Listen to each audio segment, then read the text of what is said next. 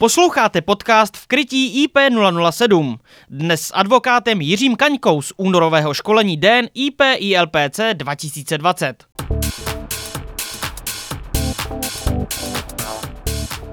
K návrhu hromosvodu si patrně ještě nikdo nepřizval advokáta. Co nám v následujícím podcastu Jiří Kaňka objasní? Ta přednáška by měla se stávat ze dvou částí. První část by se měla věnovat problematice právní regulace eh, hromosvodu, to znamená, eh, budeme diskutovat a popisovat otázky eh, upravující jaké normy, jaké právní normy je třeba aplikovat pro to, aby hromosvody byly správně instalovány, navrhovány. Nebudu se zabírat, zabývat technickou otázkou, ryze tou otázkou právní. A druhá otázka, nebo druhá část té přednášky se bude věnovat problematice náhrady újmy. To znamená, budeme rozebírat, kdo je odpovědný pro případ, že ty právní normy, o kterých budu hovořit, nebude aplikovat, co z toho vyplývá, jaké jsou právní dopady. Doplňující informace naleznete po zadání kódu 200206. A nyní už Jiří Kaňka. Mé jméno je Jiří Kaňka, jsem advokátem a byl jsem požádán, abych vám řekl pár slov, jak to vidí advokát. Jak to vidí advokát v oblasti eh, hromosvodů, to je, které právní normy dle mého názoru je třeba aplikovat při navrhování, eh, při projekci, při realizaci, při instalaci, eh, při montáži hromosvodů na jednotlivých stavbách. A dále jsem byl požádán, abych vám taky řekl, jak to vidí advokát v případě, že tyto právní normy, které dle mého názoru je třeba aplikovat, aplikovány nejsou. To znamená, jaká odpovědnost vzniká, kdo tuto odpovědnost nese a co to vlastně ta odpovědnost eh, znamená. S tím, že budu klást především důraz na občanskoprávní odpovědnost za újmu, teď řeknu trošku laicky za škodu, ono to není přesný, protože újma neznamená automaticky škoda, ale o tom se budu v další části přednášky zabývat. Eh, proč jsem byl požádán, abych se eh, těmito eh, dvěma eh, oblastmi zabýval? No, ta odpověď je v zásadě jednoduchá. První část té odpovědi je, no, protože je to povinnost. Máme tady nějaké právní normy, a pokud máme právní normy, tak každý je povinen tyto právní normy respektovat a dodržovat. Je to jeden z základních rozdílů od technických norm protože právní normy jsou normy obecně závazné, to znamená, každý z nás bez ohledu na profesi, bez ohledu na to, co kdo dělá, je povinen právní normy dodržovat. V případě technických norm to tak úplně není, k tomu se také v další části přednášky dostanu, protože technické normy se stávají obecně závaznými jenom v určitých případech, ale sami o sobě závazné nejsou. Takže první důvod, proč se tím zabývat, no protože je to povinnost. Druhý důvod, no protože když ty právní normy nebudeme dodržovat, tak zde vzniká odpovědnost. A ta odpovědnost spočívá především v tom, že asi pravděpodobně budeme muset něco nahradit, pokud se budeme bavit o té občanskoprávní odpovědnosti, to znamená odpovědnosti za újmu, budu muset nahradit újmu, to znamená škodu, nebo pokud bychom se dostali do úplně jiné, možná závažnější roviny trestně právní, tak zde přijde nějaká sekundární povinnost v podobě uloženého třeba trestu. Takže to jsou hlavní dva důvody, proč je třeba se danou problematikou zabývat. A my se zabýváme konkrétně velice ouskou oblastí a to je právní normy regulující navrhování, eh, projekci, montáž eh, hromosvodu. Abychom si vůbec řekli, které právní normy musíme aplikovat, tak je třeba si říct, co je to hromosvod, což vy určitě víte mnohem lépe nežli já. Eh, to znamená, bavíme se o nějakém elektrickém zařízení, které slouží k ochraně zdraví, životu, samozřejmě i majetku před účinky atmosférické a statické elektřiny. Zároveň ve smyslu e, zvláštního zákona se jedná o zařízení se, zvýši, se zvýšenou mírou ohrožení zdraví a bezpečnosti. Osob a majetku. Proč tyto dvě definice? Eh, pokud se bavíme o ochraně eh, majetku a osob, tak z toho už samo lze trošku dovodit, že to asi souvisí, že to zařízení asi bude třeba instalovat v případě staveb, protože v těch stavbách se združují, eh, združují lidé, to znamená, je třeba chránit jednak ten majetek, ať již stavbu samotnou nebo jiné movité věci, které se v té stavbě nachází. No a samozřejmě je třeba chránit osoby, jež se v těch stavbách eh, zdržují. Eh, no a proto, mm, když se podíváme do stavebních právních předpisů, především do stavebního zákona a do prováděcí vyhlášky ke stavebnímu zákonu, tak hned vidíme, že ono to tak opravdu je, protože z těchto právních předpisů vyplývá eh, povinnost, která říká, kdy, ve kterých případech je nezbytné instalovat, montovat ochranu před bleskem na stavbách. Poukazuji na tu prováděcí vyhlášku, kde jsem si dovolil citovat paragraf 36 odstavec 1. Ehm, jsem přesvědčen, že vy tento paragraf znáte. Tento paragraf eh, obsahuje výčet staveb, kde je třeba eh, hromosvod montovat. Potud asi nic nového. To, co možná bude nové, je, že tento paragraf je značně problematický z mého pohledu. Já totiž nevím, a říkám to upřímně, co tím zákonodárce má na mysli. Máme tím na mysli výčet absolutní, taxativní anebo demonstrativní. Právníci totiž rozlišují dva typy výčtu. Ten první je demonstrativní, to znamená jenom příkladný, to znamená uvádíme jenom příklady, kde je třeba něco dělat. Potom ten druhý výčet je taxativní, to znamená, ten zákonodárce vypočítává veškeré případy, kdy je třeba něco dělat a pokud by šlo o nějaký další případ, tak z toho a contrario vyplývá, že už to třeba dělat není. To znamená, otázka zní, je povinností instalovat uh, hromosvod pouze na těchto stavbách, které jsou zde vyjmenovány, a nebo je to jenom Eh, jsou to jenom uvedené příklady, to znamená, že, ta, že tu povinnost lze dovodit i u staveb jiných. Um, já zastávám právní názor, že se jedná o výčet demonstrativní. Proč si to myslím a eh, co je toho důvodem? Důvodem jsou slovíčka zejména. Zejména je typický právní termín, který naznačuje, že se jedná jenom o příkladný výčet. To znamená, je možné dovodit, že tu zde máme pouze nějaké okruhy staveb, ale nemůžeme automaticky dovodit, že nevznikne povinnost i u jiné stavby ten hromosvod instalovat, což je značně problematické, protože vlastně v tu, jinými slovy nevíme, zákon neříká, kdy přesně ten hromosvod musí být instalován. A druhý aplikační problém, který já e, zde e, vidím, je, že ta vyhláška neřeší výslovně, co je povinností v případě, že se jedná o jinou stavbu, než která je uvedena v tom zmíněném paragrafu.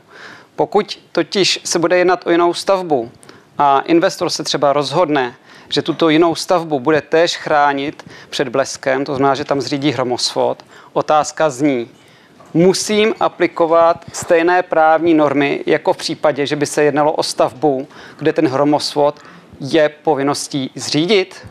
Opět ta vyhláška toho neřeší. To znamená, já vidím velký nedostatek zákonodárce v tom, že ta právní úprava, ten obsah toho paragrafu 36 odstavec 1 je nešťastná, nejsou jasně stanoveny hranice, kdy je povinností ten hromosvod zřizovat a v případě pokud dojdeme k závěru, že se jedná o stavbu, eh, u které povinnost řídit ochranu před bleskem není vyhláškou stanovená a přesto se rozhodnou ochranu před bleskem zřídit, zda je třeba postupovat podle stejných pravidel, o kterých nyní budu hovořit.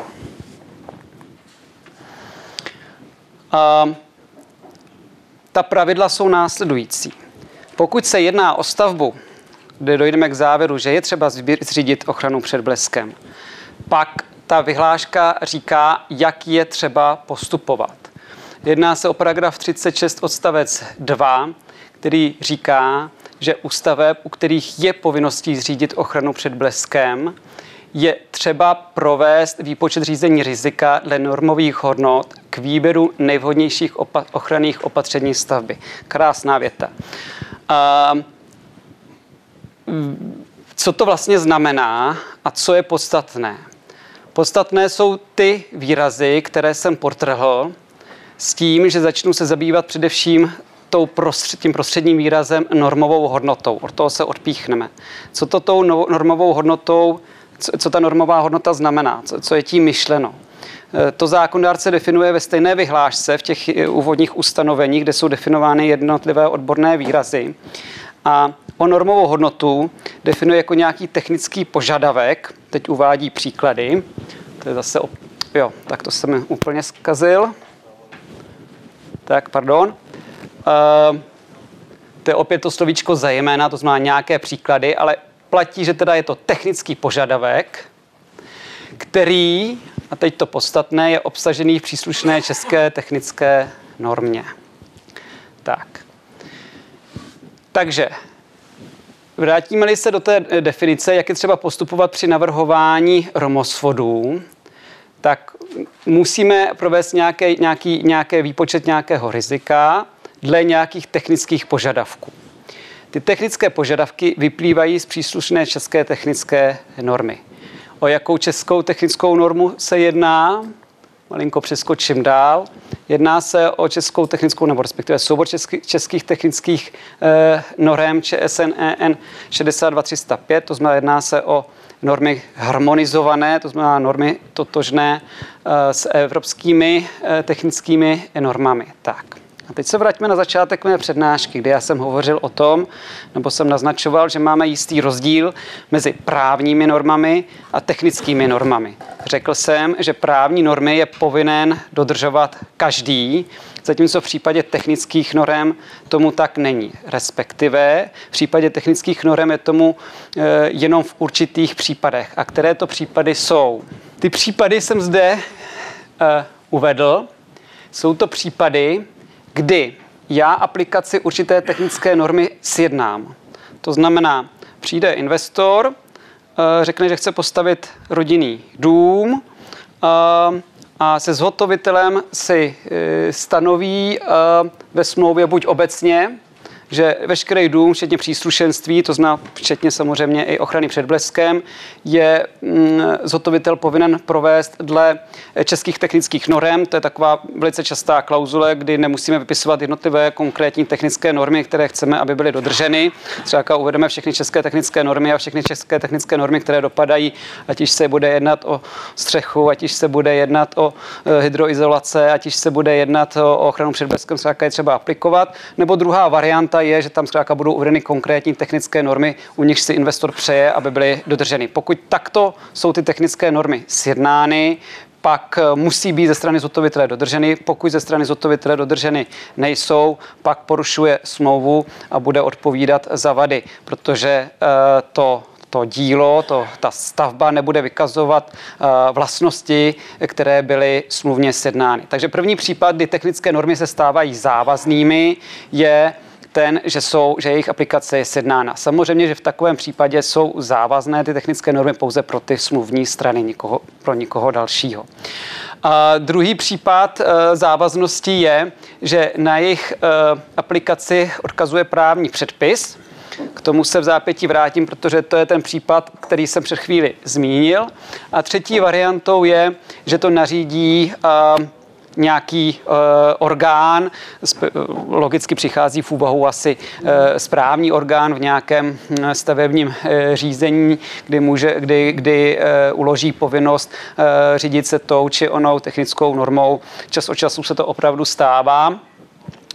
Takže v tu chvíli samozřejmě technická norma se stává též závazná, závaznou na základě nějakého rozhodnutí, samozřejmě opět závaznou jenom pro ty subjekty, jichž se to rozhodnutí nějakým způsobem týká, jimž to rozhodnutí ukládá nějakou uh, povinnost.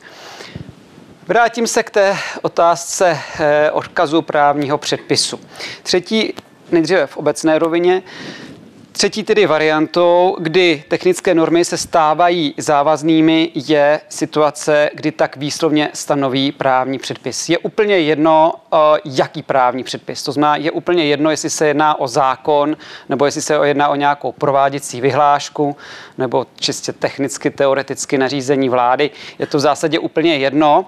Zkrátka, pokud máme právní předpis, který stanoví povinnost, aby technická norma byla aplikována, pak v tu chvíli se ta technická norma stává vlastně obecně závaznou normou, stejně jako právní norma, to znamená každý, a to je ten základní rozdíl od těch zbývajících e, dvou variant, které směřují jenom na určitý okruh subjektů, na určitý okruh, okruh osob, tak v případě toho právního předpisu zkrátka každý v takovém případě je povinen tu technickou normu e, aplikovat.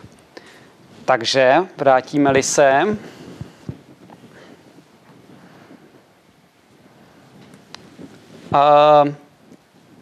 Vrátíme-li se k té definici, jak je třeba postupovat v případě, pardon, v případě staveb, u kterých je povinností zřizovat ochranu před bleskem, pak znova se vracíme k základní povinnosti, že výpočet řízení rizika je třeba provést dle normových eh, hodnot, tedy dle technických požadavků, jež jsou stanoveny v souboru eh, českých technických norm, který jsem eh, zmínil.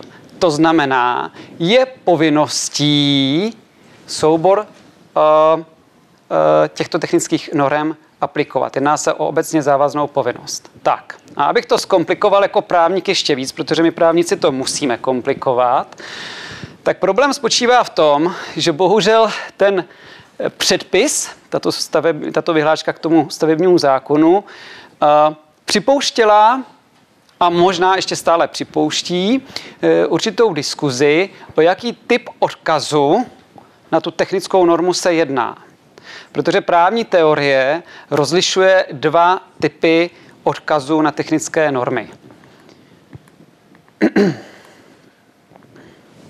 Buď se může jednat o odkaz přímý nebo odkaz nepřímý, jiný výrazy výlučný, indikativní. A co se tím má na mysli?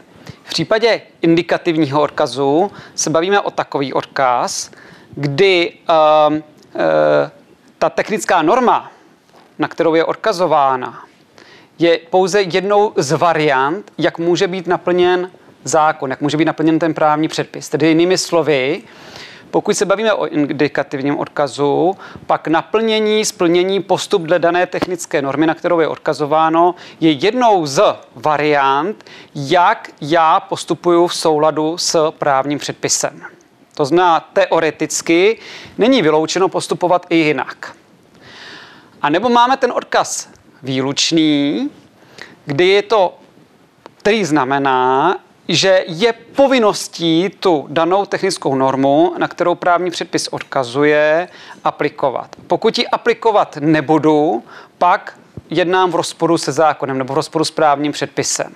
To znamená, pokud chci právní předpis dodržet, pak musím danou technickou normu aplikovat a jiná žádná varianta nepřichází v úvahu.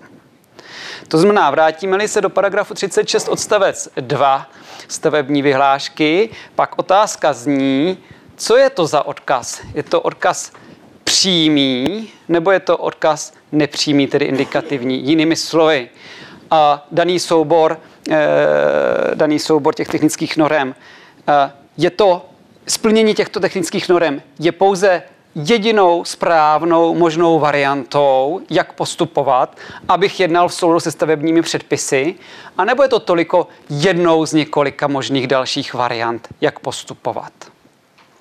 V každém případě, pokud budu postupovat v souladu s tímto souborem českých technických norm, tak určitě jednám v souladu se stavebními předpisy. Tento závěr jako můžu učinit uh, net rovnou. Jo? Pokud budu postupovat s souborem těchto technických norm, protože na ně výslovně odkazováno, tak nikdy nemůžu udělat chybu. Otázka zní, jestli je tady možnost ještě postupovat nějak jinak.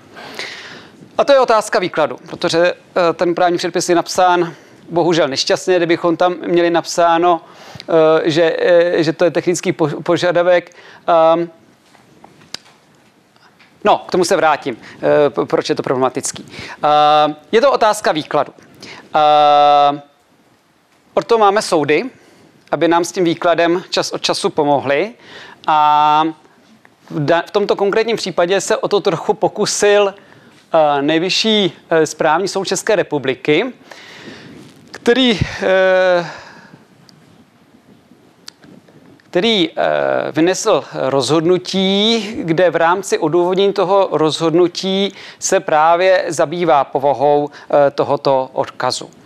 A on došel k závěru, že se nejedná o, indiki, o indikativní odkaz, to znamená, že se nejedná o nepřímý odkaz. Jinými slovy, nejvyšší správní soud v tomto rozhodnutí došel k právnímu závěru, že odkaz v paragrafu 36 odstavec 2 stavební vyhlášky na techni- soubor technických norem ČSN 62305 je odkazem přímým, to znamená, neexistuje žádná jiná varianta, jak postupovat, pokud chci jednat v souladu se stavebními předpisy, konkrétně s danou vyhláškou ke stavebnímu zákonu. Pojďme se vrátit k té definici, respektive k té základní povinnosti. Řekli jsme, že ústave, u kterých je povinnosti zřizovat ochranu před bleskem, je, eh, musí být výpočet řízení rizika být proveden podle normových hodnot k výběru nejvhodnějších ochranných opatření. Normové hodnoty jsme si řekli. Výpočet řízení rizika dovolím přeskočit, je to víceméně technická věc, ale mně pořád není jasný to nejvhodnějších ochranných opatření. Eh, co to jako má znamenat? Teď, teď jsme si řekli, že máme normové hodnoty, ty jsou nějakým způsobem definovány, odkazuje se na technické normy a podle názoru nejvyššího správního soudu je to jediná cesta, jak postupovat při, navrho, při navrhování a montáži e, e, hromosvodu ochrany před bleskem. A i touto i tímto dovědkem, to nejvhodnějších ochranných opatření, se vlastně nepřímo zabýval nejvyšší eh, správní soud v tom rozhodnutí, které jsem zmínil.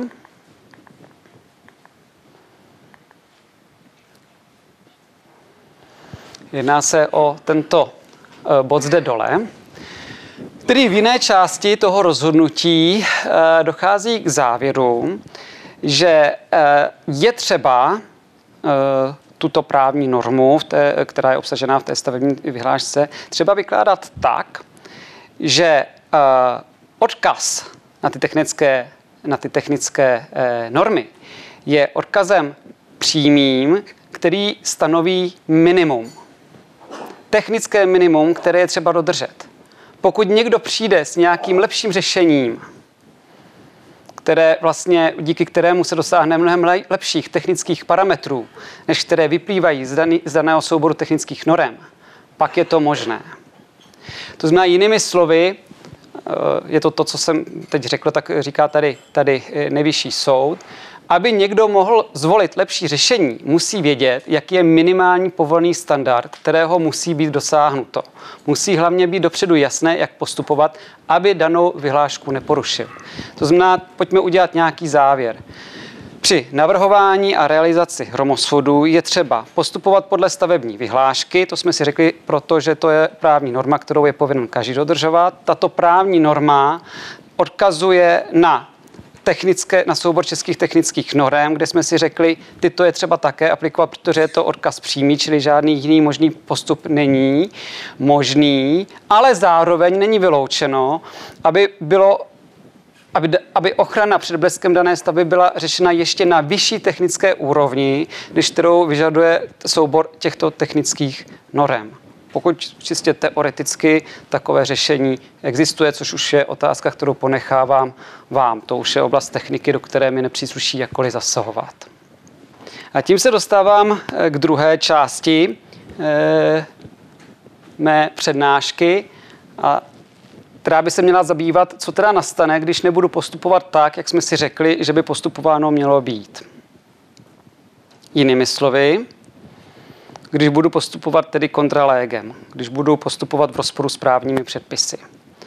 Pokud se rozhodnu tedy postupovat jinak, pak tím beru na vědomí, že porušuju nějakou právní povinnost a s porušením právní povinnosti může dojít ke vzniku odpovědnosti, a to buď za uh, újmu, nebo k odpovědnosti trestně právní, to znamená, že tím daným jednáním, tím, že nedodržím nějakou právní normu, eh, se dopustím nějakého trestného činu. A nebo čistě teoreticky i k odpovědnosti správní, to znamená, nebude se jednat o tak závažné protiprávní jednání, které by bylo možné označit za trestný čin, ale bude se jednat o eh, jiný správní delikt, to znamená tak jak vy to znáte, výrazem přestupek, což teda platí pouze v případě fyzické osoby, ale pojďme to zjednoušit, zkrátka bude se jednat o přestupek.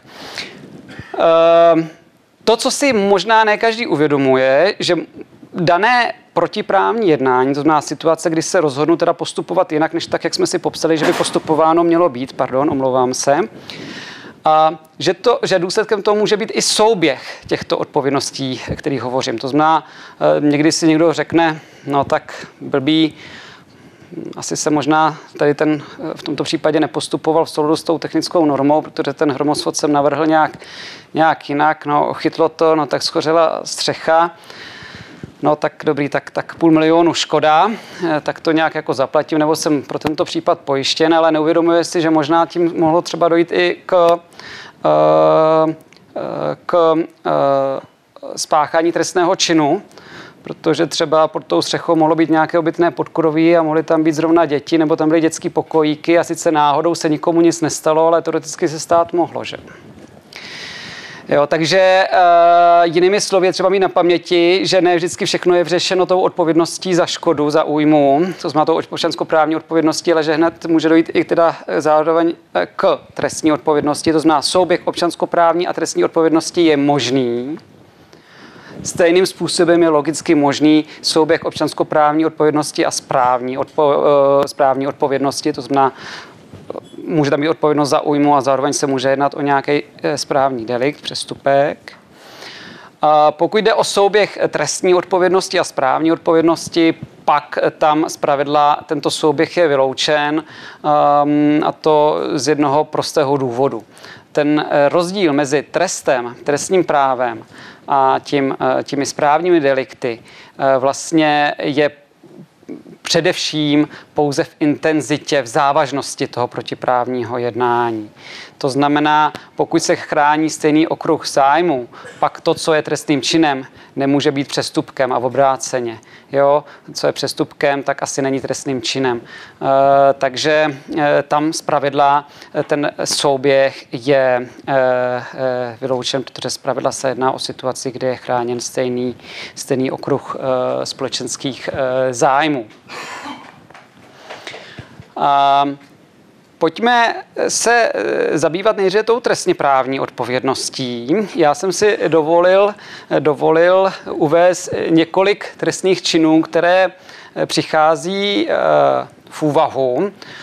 Myslím si, že ty, které jsou uvedeny dole, asi nikoho nepřekvapí. To znamená, pokud mám situaci, že eh, bude nainstalován takový hromosvod na stavbě, který nesplňuje požadavky stavební vyhlášky a technických norem a nebude se jednat o žádný nějaký inovativní lepší řešení.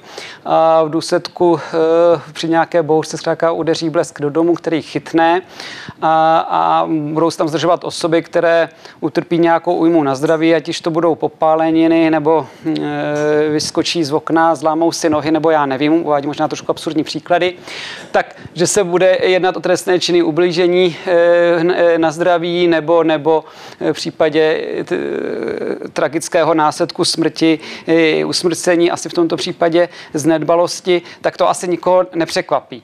Ale to, co je, to, co je důležité a na co bych chtěl poukázat, je trestný čin obecné ohrožení, Um, ono má, tento trestný čin má dvě varianty, buď je to umyslný nebo z nedbalosti. Asi umyslně nikdo nic nechce eh, dělat, zůstaňme u té nedbalostní eh, varianty. Ale já tam chci poukázat na jednu, jedinou, na jednu hrozně důležitou věc.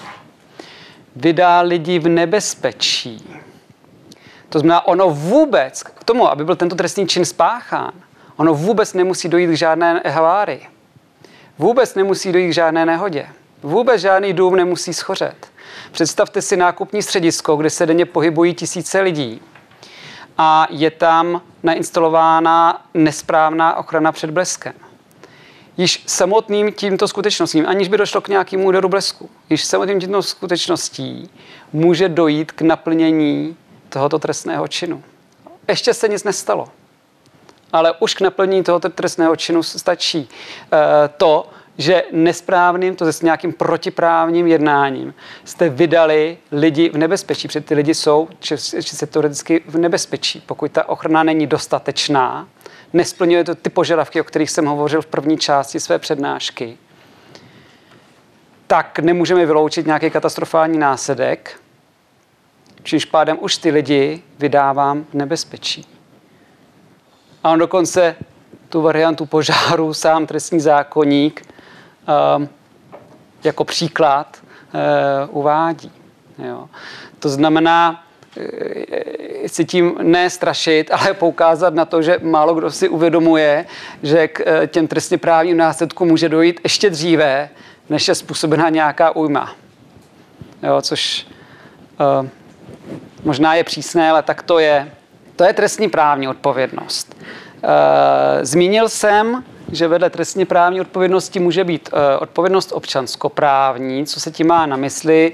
Mm, to je typicky ta odpovědnost, tak já řeknu, za škodu. Ono to není úplně přesný. Uh, v souvislosti s přijetím nového občanského zákoníku se trošku ta právní úprava odpovědnosti za škodu změnila, nebo možná by bylo lepší výraz, spíše upřesnila. A kdy se začal používat výraz újma, eh, která v sobě zahrnuje eh, jak újmu majetkovou, tak újmu nemajetkovou. A právě tou újmou toliko majetkovou se eh, rozumí škoda. To znamená, když, se použi, když právníci použijí výraz škoda, tak tím máme na, situaci, na mysli situaci majetkové újmy. Co to majetková újma je? No je to situace, kdy mám nějaký majetek, a v důsledku nějaké škodné události se ten majetek zmenší. Hodnota se zmenší. To znamená, jinými slovy, mám rodinný dům v hodnotě 10 milionů a Eh, nastane eh, požár, v důsledku toho požáru eh, schoří střecha, podkroví, zbytek se nějak podaří uhasit a bude třeba teda provést opravu, která bude stát 2,5 milionu. Tak ta škoda, ta majetková újma v tomto případě bude teda představovat těch 2,5 milionu. Ale nemajetková újma, to je ta druhá část té újmy, to jsou situace právě všechny já to zjednoduším, eh, všechny ostatní. Eh, to znamená tam, kde nedochází k k eh, tomu ušlému majetku, ale kdy o něco jiného přichází. Takže příklad je to ušlej zisk například. To znamená, představte si, že máte situaci, že instalujete hromosvod na stavbě pro nějakého podnikatele. Má tam, jedná se o výrobní halou, kde vyrábí hračky pro děti a v důsledku nesprávné e, instalace hromosvodu e, dojde k úderu blesku, ta stavební hala schoří, hodnota té stavební haly byla 20 milionů, zboží vevnitř, které se nacházelo, bylo 30 milionů, tak to je ta škoda majetková. No ale on musí postavit halu novou a to bude trvat přesně rok a díky tomu roku, jednomu roku on nemůže ty hračky vyrábět a mm, přijde o zisk, ne obrat, to je něco jiného, ale o zisk, vymyslím si, já ne, třeba 20 milionů dalších. Takže i to je potom povinností nahradit, protože to se jedná o šlej zisk nemajetková újma. Jo. A, ale nemajetková újma může být cokoliv dalšího. Může to být případ, případ škoda na zdraví, je typický, typická situace. Že jo. Jo, všichni to, že někdo, někdo je popálen, tak vedle toho, že to teda může být nějaký trestný čin, záleží na daný konkrétní situaci, tak samozřejmě asi je povinností mu poskytnout nějakou, nějakou náhradu, která se určuje podle příslušných právních předpisů, podle toho, co to je za popáleniny, v jakém rozsahu, jestli se jedná jenom o ublížení na zdraví, nebo jestli se jedná o trvalou újmu, to znamená, jestli tam dojde k nějakému ohyždění a ten člověk je postižen na dlouhou dobu nebo eventuálně do smrti a tak dále podle toho se odvíjí výše, výše náhrady. Eh, To znamená, proč o tom mluvím? Eh, mluvím o tom proto, že eh, leckdy se setkávám s názorem, no tak jako co, tak když to schoří, tak je to blbý.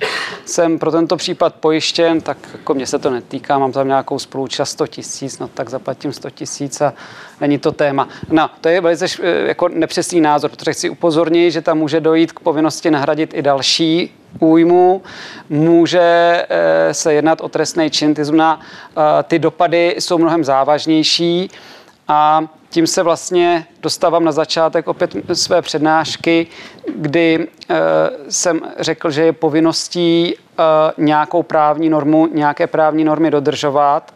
A teď říkám, proč je třeba to dodržovat. Protože když je nedodržíte, zvolíte jakýkoliv jiný postup, pak se vydáváte v nebezpečí, že vznik všech těchto sekundárních povinností, zase terminus techniku správní, to znamená vznik těchto odpovědností, ať se bude jednat o jakoukoliv odpovědnost, že zkrátka tyto odpovědnosti eh, ponesete. A když říkám vy, tak kdo to jako je? No, je to samozřejmě ta osoba, která eh, eh danou právní normu porušila. To znamená, buď jednala jinak, nebo op, to znamená, že aktivně konáním postupovala jinak, nebo eventuálně opomněla ji dodržet. To znamená, může dojít k tomu protiprávnímu jednání dvojím způsobem, jak tím aktivním, tak tím pasivním, tím opomenutím. To znamená, já jsem uvedl e, příklady osob, kde jsem plně přesvědčen o tom, že tam k té odpovědnosti v případě nedodržení toho postupu, o kterém jsem hovořil, e, může dojít. Eh, jedná se o osobu určitě projektanta, to znamená eh, ta osoba, která navrhuje nějaké konkrétní řešení, jak tedy v daném případě tu konkrétní stavbu, která se nachází tam a tam a je taková a maková, jak ji tedy chránit. A tam snad jenom jsem si dovolil citovat paragraf eh,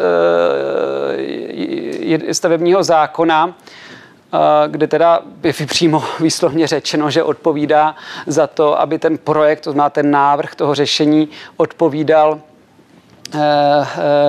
odpovídal eh, právním předpisům, s tím, že samozřejmě v praxi se často stáváme tím, že máme nějakého hlavního projektanta, který navrhne kompletní stavbu, ale na jednotlivé dílčí profese, ať se jedná o jakoukoliv profesi, to znamená ve vašem případě teda ochrana před bleskem, tak si najímá konkrétní specializovaný projektanty. To znamená, jak to tam je, tak ten specializovaný projektant logicky odpovídá jenom za tu svou část. Nicméně, pokud je to v případě v takovém případě, že vlastně je to součást nějakého celkového projektu, tak za, ta odpovědnost za ten projekt jako celek, ta samozřejmě leží na tom uh, hlavním, použijeme výraz třeba teď generálním projektantovi. To znamená, uh, uh, ten generální projektant by si měl velice dobře zvážit, koho si bere za své spolupracovníky, zda v nich má důvěru, že postupují dostatečně kvalifikovaně, protože pokud by to tak nebylo, tak to může postihnout i jeho samotného. A teď ponechme stranou, jestli se jedná, jestli tím hlavním projektantem nebo tím speciálním projektantem, jestli je to fyzická osoba nebo právnická osoba, ten princip je pořád uh, stejný. Eh, potom určitě odpovědnost nese eh, zhotovitel, to znamená ten subjekt zase zpravidla asi nějaká firma, která teda dostane příslušnou zakázku a e, provádí tu stavbu nebo jeho součást, tak tam opět, když se podíváme na stavební zákon, tak on to říká výslovně. Jo. E, že je povinen postupovat s projektovou dokumentací, to znamená s tím, co zpracoval projektant, ale zároveň je odpovědný za dodržování technických norem. Tady malinko odbočím. Eh, setkal jsem se jako s takovými závěry, no projektant mi to navrhl takhle, tak já to takhle postavím. A co je mi do toho, že to ten projektant navrhl jako mm, třeba nesprávně? To je jeho boj. No, není to tak úplně pravda. Jo. Eh, samozřejmě odpovědnost projektanta jako zůstává nedotčená, to tam jako primárně leží samozřejmě na něm, ale mm, i ten eh, zhotovitel, podle mého názoru, ponese svůj díl odpovědnosti. Protože nesmíme zapomenout, a teď teda odcházím od stavebních předpisů a dostávám se do právních předpisů, to znamená konkrétně směřuji na nový občanský zákonník, ale ono to platilo i dříve, že každý kdo je pověřen nějakou zakázkou, tak je asi pověřen tou zakázkou, protože má nějaké odborné předpoklady pro to, aby ta zakázka byla dobře zpracována. To znamená v tomto případě nějaká stavba dobře postavena. A, uh, uh, a protože se předpokládá, že má tyto předpoklady, tak zákon ukládá každé takové osobě upozornit na nevhodnost podkladů, předaných pro realizaci té zakázky, to znamená podkladu pro nějakou stavbu. To znamená, pokud on dostane na stůl projektovou dokumentaci, podle které má eh, postavit nějakou stavbu a je tam nějaká zjevná chyba, tak je povinností ho eh, upozornit na to. A pokud upozorní a všichni říkají, jo, ale stejně tak pokračuj, tak eh, z pohledu nějakého soukromoprávní odpovědnosti, nikoli té veřejné odpovědnosti, to znamená trestně právní, ale z pohledu té soukromé asi jako eh, by byl z obliga, on splnil vše, co mu ukládá zákon, odhalil chybu, upozornil na ní a přesto na ní druhá strana trvá, no tak co s tím má jako asi dělat. Jo? A, ale pokud neupozorní, tak svůj díl odpovědnosti ponese určitě také. Jo. No, revizní technik, tam je to jasné, tak to by měl být nějaký garant eh, toho, že eh, dané zařízení eh, bylo navrženo a instalováno tak, jak ukládají dané normy, takže mm, tam ta odpovědnost je bez jakýchkoliv diskuzí. Um, Závěr. A já jsem ho řekl už na začátku. V našem státě není nic jednoduché a v tomto případě to platí také. E, to znamená, e, já jsem popsal nějaký postup, který by měl být dodržen. Řekl jsem vám argumenty, proč by měl být dodržen. A upozornil jsem vás, co nastane, když nebude dodržen ale zároveň připouštím, že tam je nějaký prostor pro diskuzi, byť nejvyšší správní soud se snažil tu diskuzi vyloučit, ale třeba ta, ten předpis není úplně dokonalý. A, a proto vám dám jedno doporučení na závěr. Když budete postupovat tak, jak jsem vám řekl, tak vám garantuji, že se nemůžete vystavit v nebezpečí vzniku jakékoliv odpovědnosti. Pokud budete postupovat jakkoliv jinak, pak vám toto garantovat nemohu.